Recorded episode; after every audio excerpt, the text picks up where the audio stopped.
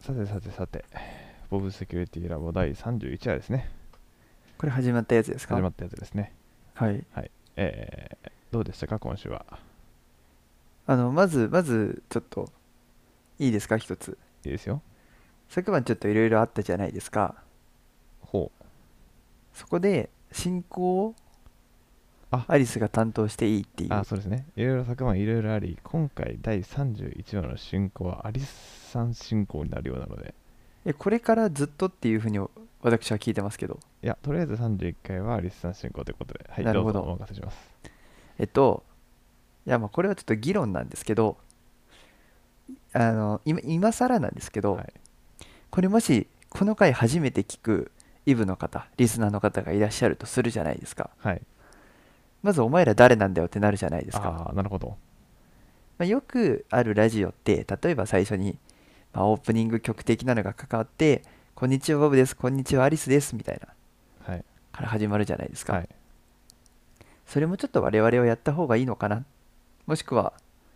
まあ、そんな挨拶は、まあ、置いといて軽く2人の説明を毎回する方がいいのかなっていうのは思っています、いや、これがですね、はい、なんか、僕もそこら辺は結構まあいろいろ調べているんですよ。はいはい僕もちゃんとこの BSL ボブセキュリティラボを良くしようとは思っているのではいはいでなんかポッドキャストの界隈ってその前提が長いのってめちゃめちゃ嫌われるらしいんですよへえ結局ラジオってまあ大抵は同じものを聞きながらなんとなくその話してる人自身に一定こう知名度があったりその番組のシーズンとかこの時間枠っていうものに一定の知名度があるからまあほう聞ほくうんですよただなんかポッドキャストって初めて聞くか聞く方って結構この何ですかあのザッピング的にっていうんですかなんかとりあえずちょっと聞いてみて聞く聞かないみたいな感じらしいんですねじゃあその誰が聞いてるかはあんま気にしてないってことですかだから意外ともう初っ端からバンバン喋り出した方が一応ポッドキャスト界隈的にはいいらしいですでもこれをポッドキャストで流行らせたいんですかそうじゃないですかだって生放送はほんとごく一部の方しか聞いていないので、ラジオ感覚ではないんですね。まあ、ラジオ感覚といってもその録音されたポッドキャスト結局だってねあの配信するプラットフォーム的には今はもうポッドキャスト界隈のものしかないのでえーでもそういうだちょちょっと考えたんです挨拶文とか。はいでもそれが同じ研究室に所属している2人、えー情報セキュリティにしか興味がないボブと CTF しかしてないアリスがお届けする情報セキュリティを中心とした、えー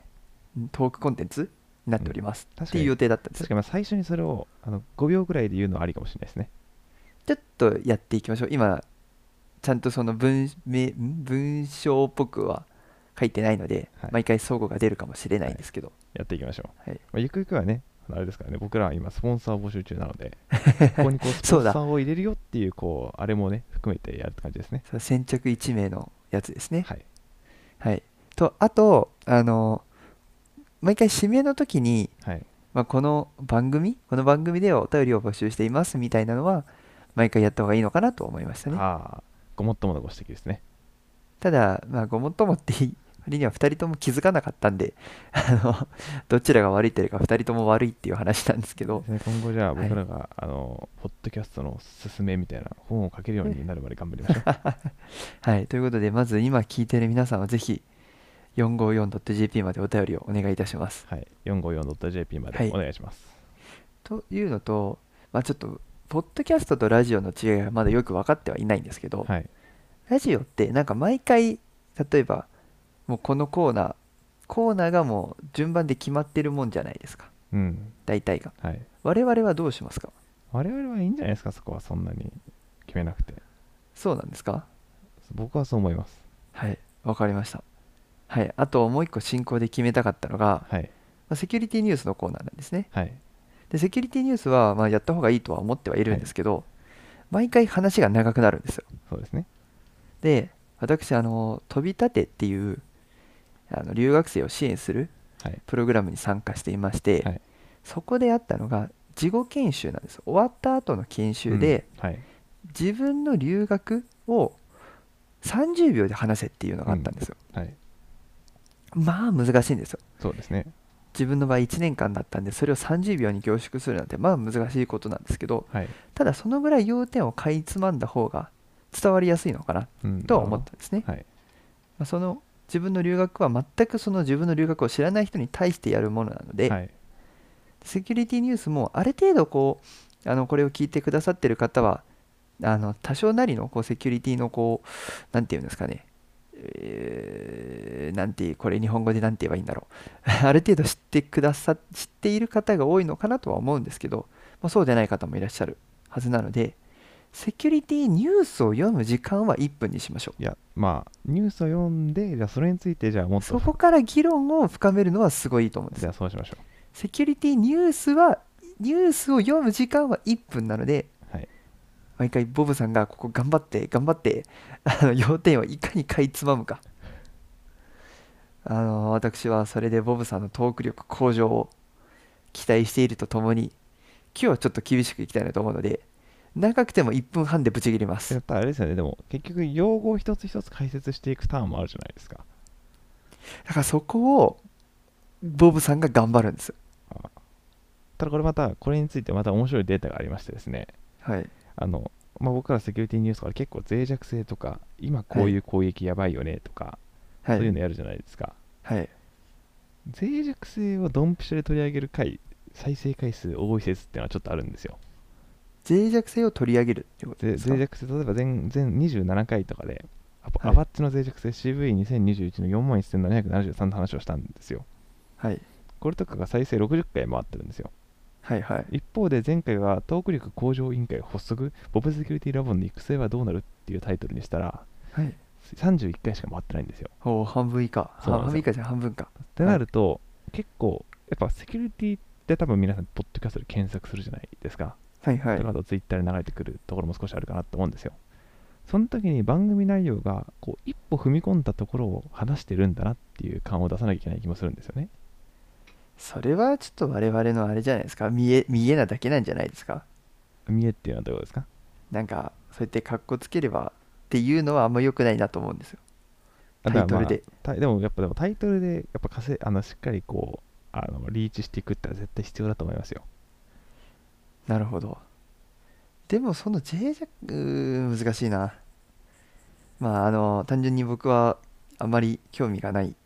の で聞いててつまんないなと思うのがありますはいじゃあまあということでですね、まあはいお互いの意見を加味 した上で、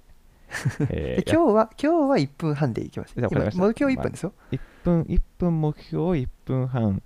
ぶち切りぶち切りまあちょっとそれはぶち切りそですのぶち切りタイミングによって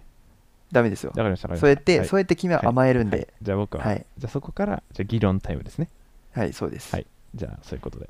いきましょう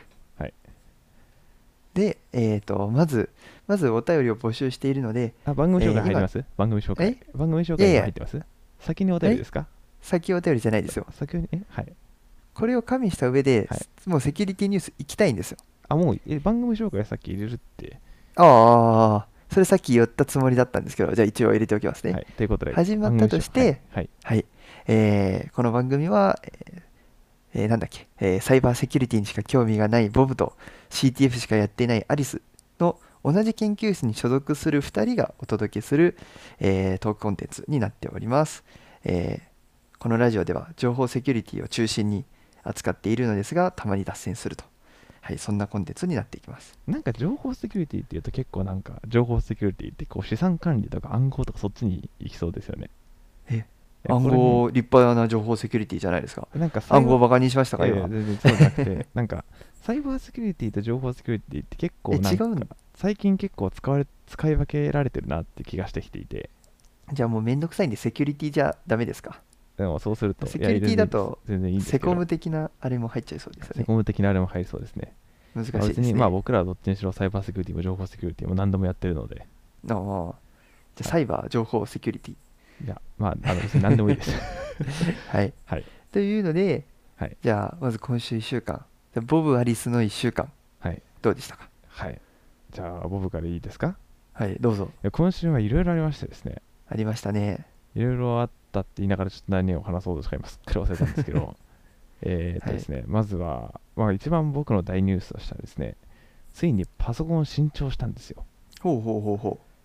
まあ、つい先日大学でちょっと僕実験をやっていましてうはいはいでバッテリー駆動で実験やってたんですね普通に、はい今は使ってるのが MacBookPro16 インチ1個前のやつを使ってるんですけどはいでそれでなんか実験してたら1時間半ぐらいでバッテリー切れちゃったんですよ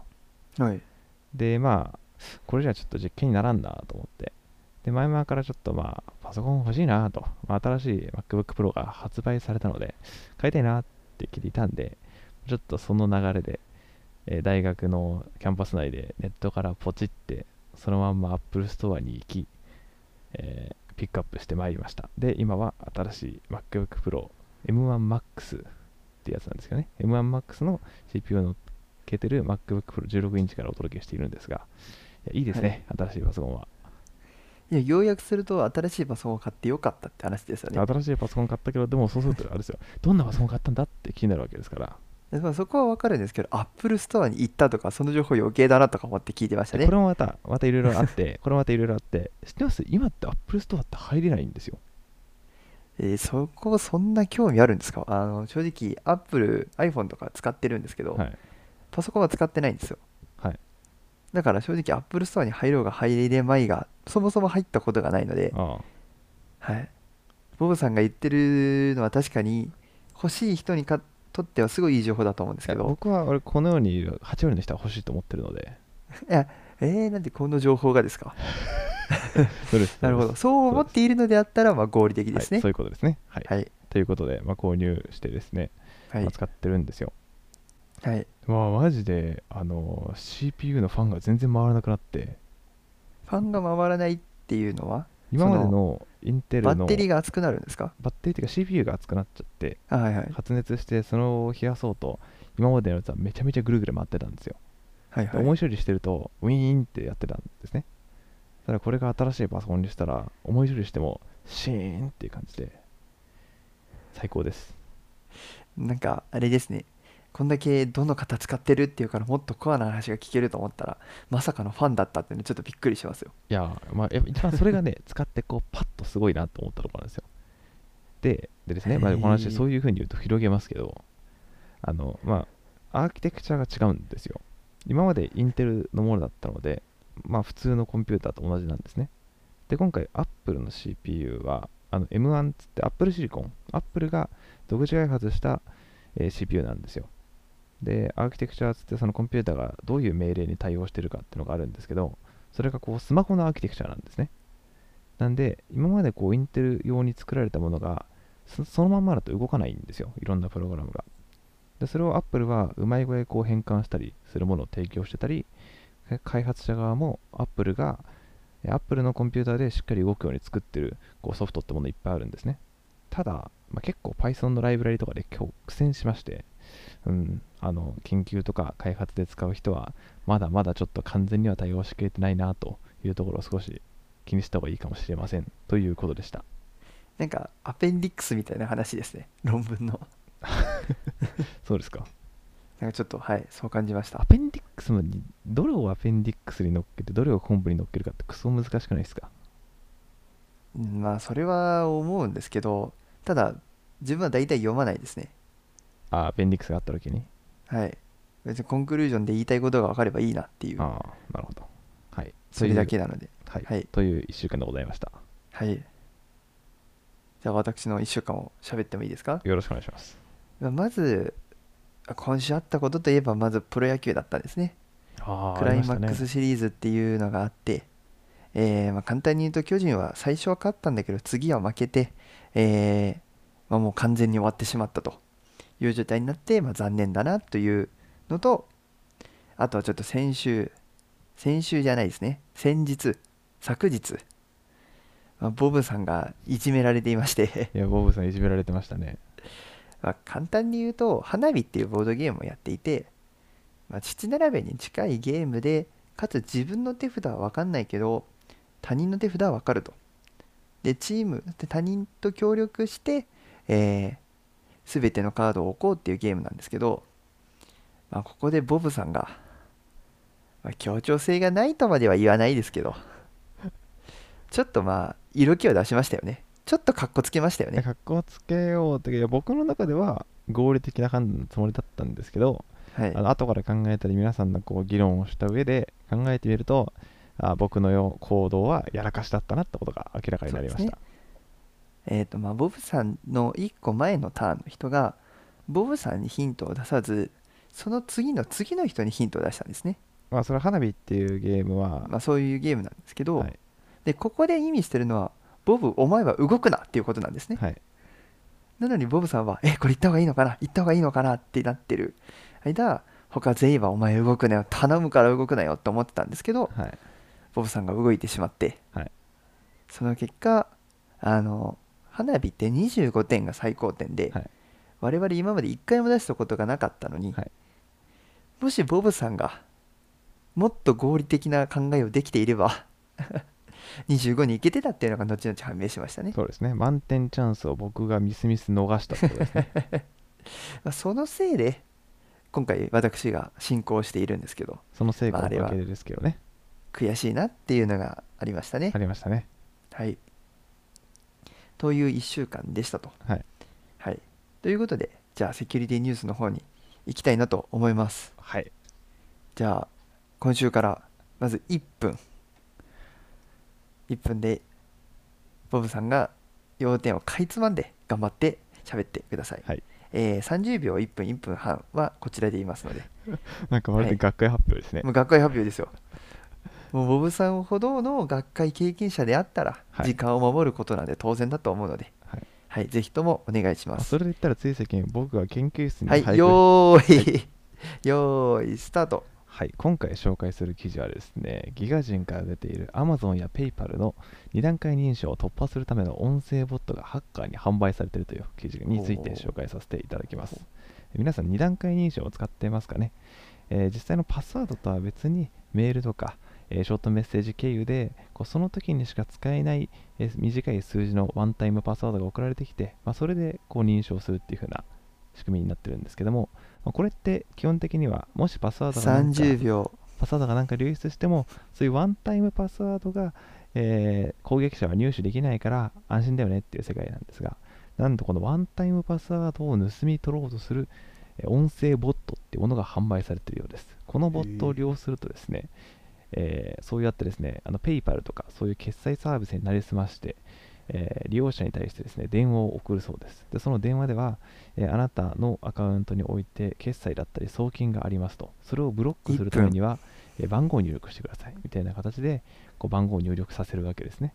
でその結果それの入力された瞬間に攻撃者は事前に用1分用意しておい10たメールアドレスとパスワードそして今、えーボットを利用して聞き出したワンタイムパスワードを利用して実際のサービスにログインしてしまって送金だったり決済を1分20秒攻撃者ができてしまうというふうな事例が発生しているようです皆さんお気をつけください以上となります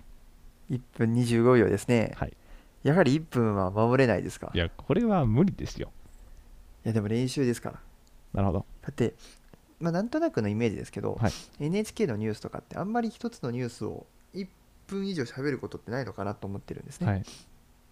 でまあそこからこう派生した議論っていうのは多分よくあると思うんですあけどありますね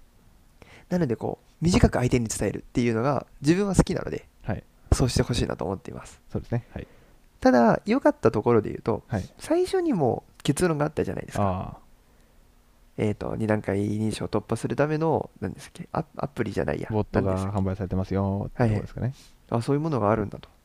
でまあ2段階認証の説明はまあ難しいけどちょっと長かったかなとか思っちゃいましたね、二段階認証の説明難しいですよね、まあどれだけこうみんなが使ってるかっていうのは思いますよねうん例えばそうですね銀行の振り込みとかでよくワンタイムパスワードとか出てくるじゃないですかはいでそこで多く使っていると思ったらよく銀行とかでありますよねというので終わらせることもできたのかなとかああえてそこで実際のえ待ってこの議論ってあれですか僕の説明の仕方に対する議論が繰り広げられるんですねなるほどでその後その後あのあれですよ本題につあいなてるいほどきますよ確かはにいそうやって銀行とかで使う皆さんお使いのかもしれないみたいな形で、はいこう一つのこう例を出してあああのことかって思わせていくっていうテクニックですねそうですねあいいですね、というのであちょっとはしょれたのかなただ、まあ、いざ自分がやるとなるとまあ話は別ですけど、はいまあ、ちょっと難しそうだなと思いましたね、はいこっちで見てるともう2段階認証の説明で40秒ぐらいだったんで、うんまあ、ちょっとそこがもったいなかったなっていうのとでやっぱ気になったのはどうやって突破するねんとはそこが気になりましたとあなるほどで例えばここで言うと例えばアリスが、えーまあ、銀行振り込みしようとしてる中でパスワードがバレたとしてもワンタイムパスワードはバレねえだろうと本来はそのはずなんですよねでそれをどうやってその導くというかうん盗聴するのかっていうのが気になりましたねはいどうどうどうするんですかえっとこれはまず攻撃者の前提が結構まああって一応この記事では攻撃者はすでに利用者のメールアドレスとパスワードを入手しているってまず前提があるんですよえもう一回言うメメアドとパスワードをパスワード入はいはいはいはいをすでにもうダークマーケットとかでもう購入して入手済みであるという前提があるんですねはいでそうするとただその2つの情報だけだとそういうペイパルとか決済系のところはその後に2段階認証のパスコードの入力が求められるのでうまくいかないわけですねはいはいなんでそこをじゃあどうしようかってなった時にそのタイミングでその人に電話をかけるんですよボットを利用してそれはそのワンタイムパスワードが必要になるときに電話かけるんですかえっと攻撃者がワンタイムパスワードが必要になる時に電話をかけるんですねはいはいはいはいで、まあ、これちょっとまたワンタイムパスワードの前提のところにもちょっと話をしなきゃいけないんですけども、ワンタイムパスワードって2パターンある気がしていて、えっと、電話がかかってきて、その電話の向こうのシステムから番号を言われるパターンと、で電話がかかってきて例えば0120って言われたらそう打つみたいなやつですかね、そうですね、そのパターンと、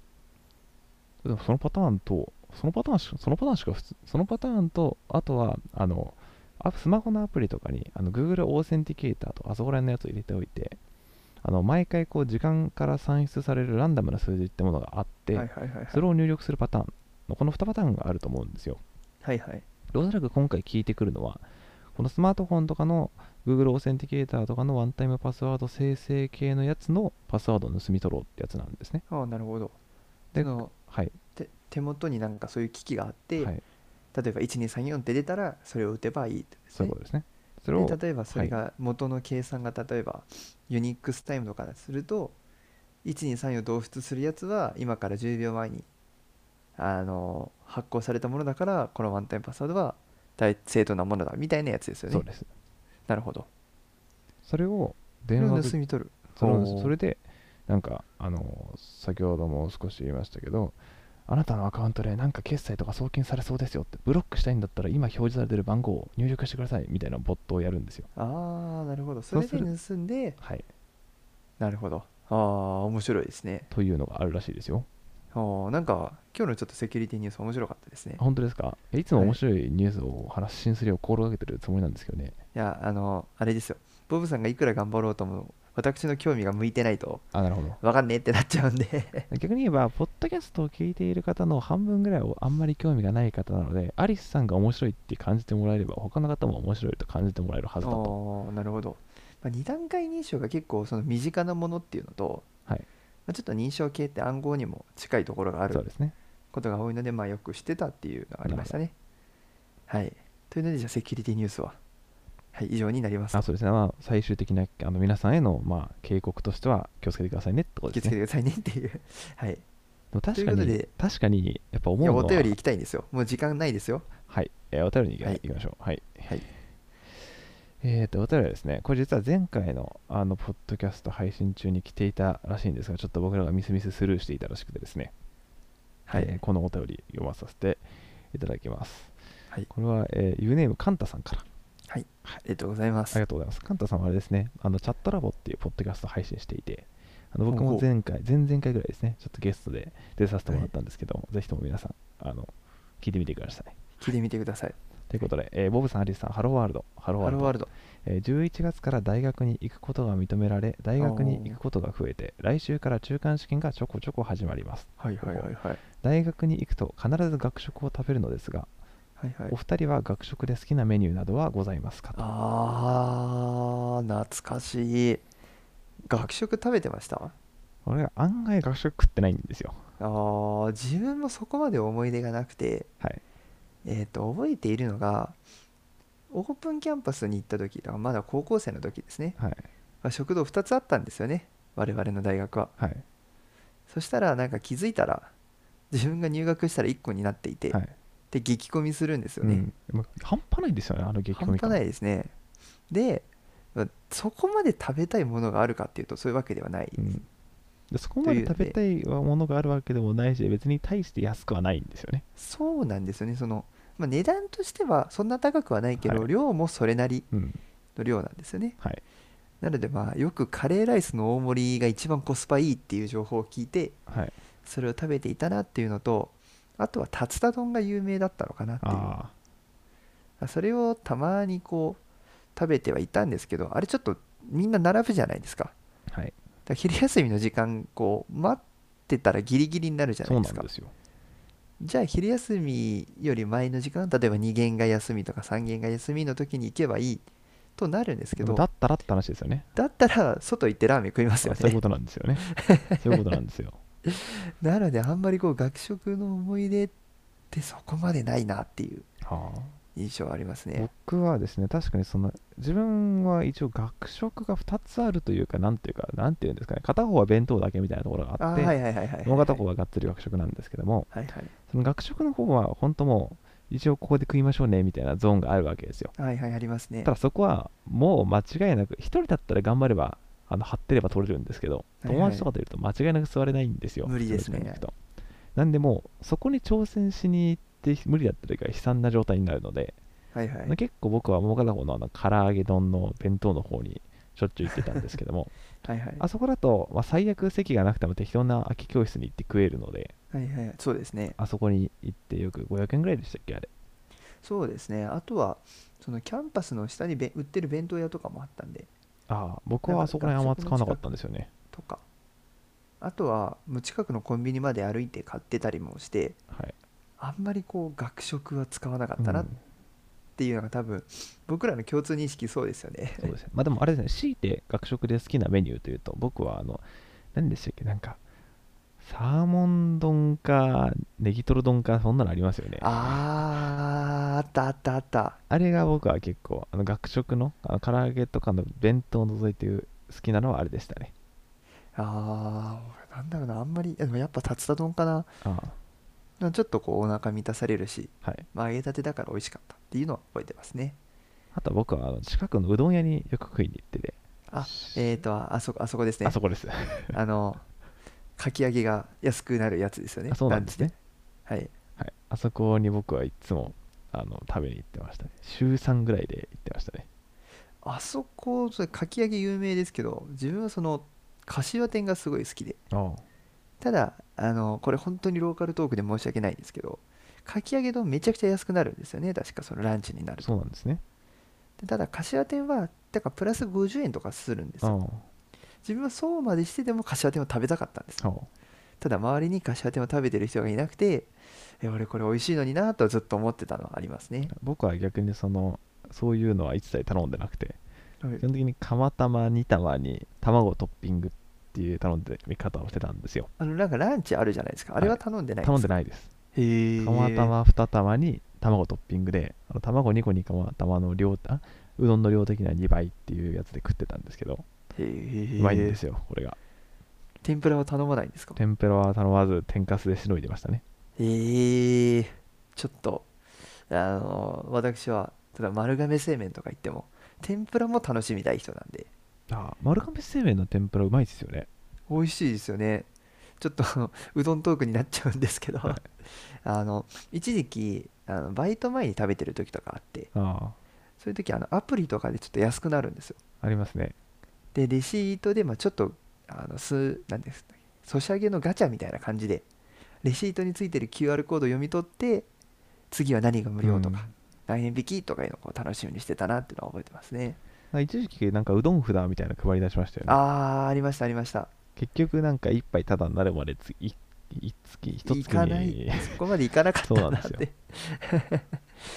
ただやっぱうどんに行くとうどん屋に行くと絶対天ぷらも楽しみたい人でしたね 僕は丸亀は釜玉の大盛りか特盛りに、はいはいえー、とネギを超大量に盛り付け て七味大量に入れて食うっていうのをやってましたねあと丸亀天かす美味しいですよね天かすは美味しいですまあでもあれですよね食いすぎると後で後悔するので天かす はそうですね。はい、というので思わずうどんトークになってしまったんですけど、はいお便り何か届いていますかお便りは現状はこれだけです、ね、これだけですかねはい、はい、じゃあまあ時間もちょうどいいのでクロージングに行きたいなとは思ってはいるんですけどはい、ボブさん何かあと2分ぐらい喋っていいですよ2分ぐら喋いりたいことあ喋っていいんですかはいさっき一瞬喋りかけようとしたことがちょっと何だったかすっかり忘れてし2まった回ぐらい遮ったので、まあ、ちょっと申し訳なかったなと何を遮られたのかは全然覚えていないんですじゃあがそこまで重要なことじゃなかったんですね2段階認証の話をしてましたよねそうでしたね2段 で階もう思い出さなくていいですよはい諦めました はい。ということで、えーこの番組では、えー皆様からのお便りを募集しております。えー